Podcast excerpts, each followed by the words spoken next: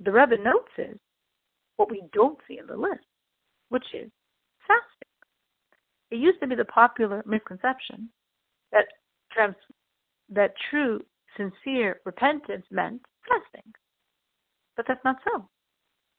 When we're looking at this braisa here, it doesn't speak about fasting at all.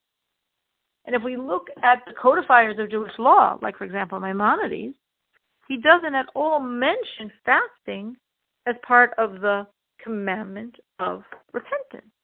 Repentance is leaving the act of sin. That is what is the concept of repentance. We repent with basically three steps sincere, absolute regret and remorse over what we've done, and an absolute commitment to never again violate the king's command in any way. That's what it means to return to God with all your heart and your soul, to serve God, to observe all of His commandments. We have, of course, a, piece which is verbal confession, and that's the third part, if you will, because we need to create a body, a physical element of our repentance, just as when one sins, there's the body and the soul of the sin. The body of the sin is the act, and the soul of the sin is all the pleasure and desire that were invested in the sin. So all of my emotion, all of my pain over what I did, all of my commitment to never do it again, that's removing the soul created by the sin. And my confession, which is a physical act that moves my lips, removes the body of my sin. So I need the remorse. I need the absolute commitment. I need the absolute leaving of the sin. I need the verbal confession. But I don't need fasting. It's not part of the commandment. It's not necessary to attain this atonement, this complete cleansing of the soul from my sin. But a person can say that we see in the books of the prophets speaking of fasting in connection seemingly with sin. In the book of Yoel, when the Jews sinned and it speaks of the great fast they took on themselves. In the book of Esther, in the story of Purim, Esther asked for a three day fast from the Jewish people. In both of these situations, the fasts weren't to complete the atonement process for the sin. The fasts were because they knew, based on the prophet or based on the what was going on, that severe things were supposed to happen. In the times of Yoel, there was supposed to be a tremendous plague of locusts. In Esther, of course, there was a decree of Haman. So the fasting was to avert these decrees. In other words, the fasting was future oriented, not past oriented.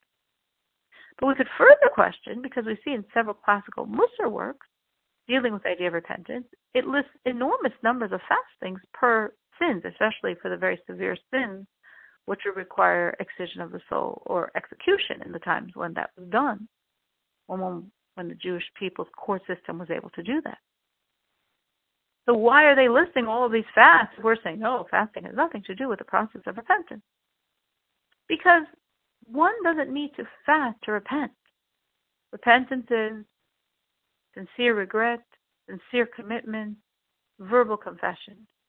But there could be an advantage in fasting, which is why these works advise one to fast.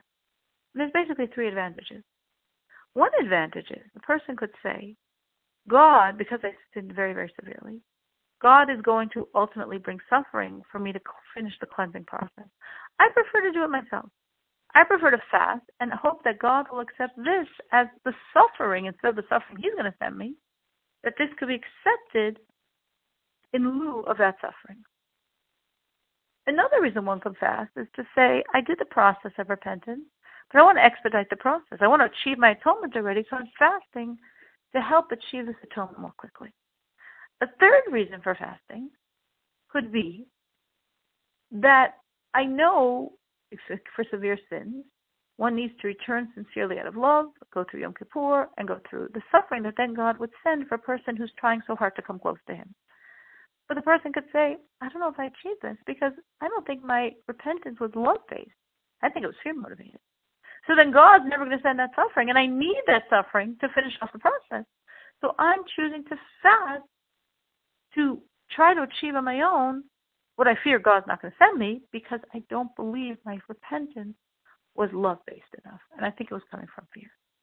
So these are reasons why one would fast and why fasting could help the situation.